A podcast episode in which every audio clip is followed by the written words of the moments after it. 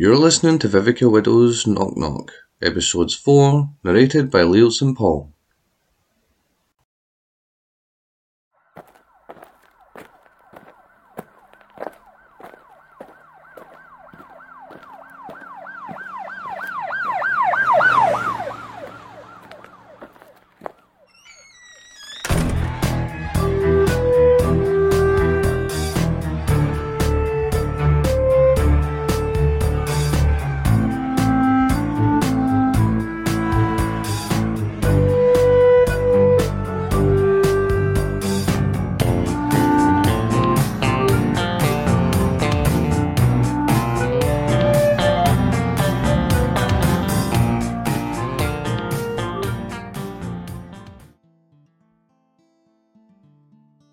Do you think he did it? asked CPD officer Joel Hicks as he and his partner watched me nurse my weak coffee through the observation glass. His partner Delaney snorted with derision. Come on, Hicks, he snarled. He woke up next to the body. He barely remembers getting home that night. Doesn't take a detective to work this one out. He and the little wife had a fight. He stormed out to the club he keeps talking about, got loaded up, came home in a rage and shot her. Hicks still wasn't convinced though. Something still didn't add up. There was little blood, so the body had been brought from somewhere else and laid in the bed. A man who killed in rage wouldn't go to that kind of effort. So, what happened? he asked when he returned to the interview room. He'd already asked me this same question one hundred times at least. I told you, I spat with venomous frustration, that probably wasn't helping my cause. The last thing I remember was that I returned home from the club and went to sleep. I don't really remember getting home. I must have had one too many. I knew that wasn't right.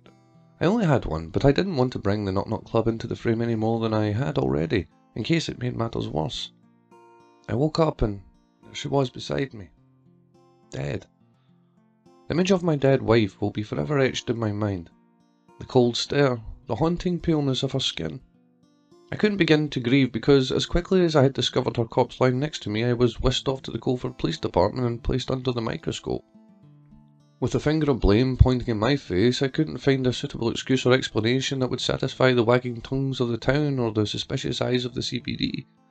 Hicks ran over the details again. The statement that I had made on arrival hadn't changed by a single word. I was an innocent man after all. So, you said you were returning from the Knock Knock Club? Yes, I grumbled. Must we do this again? And that was Thursday evening. No, I snapped. It was Tuesday. He was trying to trip me up, but I know what I meant, and I meant what I said. Hicks' stare narrowed on me. He could see tears begin to form in my eyes, but I took a deep breath. I couldn't begin to deal with what had happened whilst I sat under interrogation. My head began to spin with the information I was being dealt. Hicks continued. Perhaps he recognized the real pain I was in because his face softened. Look, I know this is difficult, but we need to be as thorough as possible, he said. The victim was shot. Do you own any guns? I shook my head. I couldn't handle Teresa being referred to as a victim. What brought you to the Knock Knock Club the night before? I'm following a story from a newspaper. It was that that took me there. There was a knock on the door, and Hicks looked at his watch. He frowned to himself. The door unlocked, and his partner Delaney joined us. He gave me a scathing look that was akin to his wife having told him he had lost his manhood before leaning over and whispering something into his partner's ear that I wasn't supposed to hear.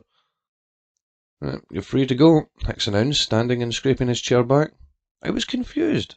Subjects of murder investigations don't just walk free. But what about my wife? Don't you want to ask me any more questions? What about the investigation? I had never known anyone outside the canine community to growl, but that is what Delaney did then. Do you want us to keep you here? he tried. He shook my head. My whole body was trembling. In some feat of unconscious acrobatics, I was on my feet and Hicks was leading me down the corridor towards the main entrance of the station. Someone has come to pick you up, he was saying, but I wasn't really hearing any of his words. I then figured the message had finally reached Maddie and she had come to help. It wasn't until we reached the reception area that I finally returned to reality. He's all yours, said Hicks, but not to me. A woman in a fitted business suit with her hair pulled back neatly and a pair of thick framed glasses was just finishing a text message.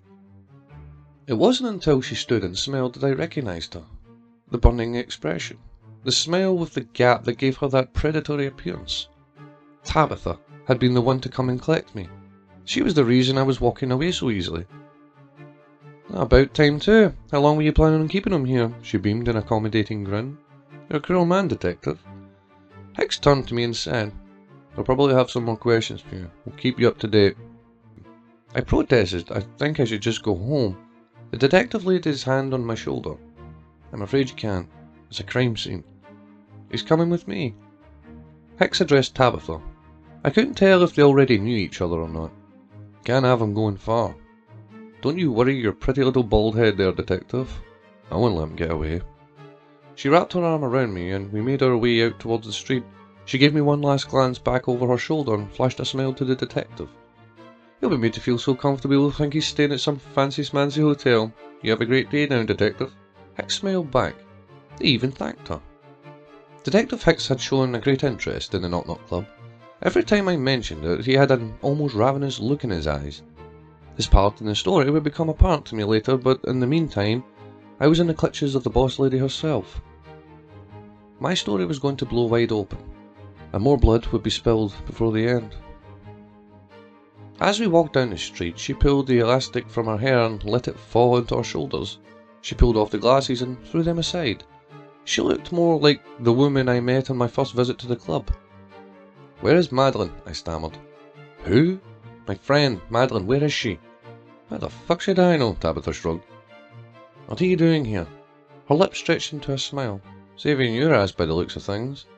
I was a suspect in a murder investigation. How the hell am I walking away right now?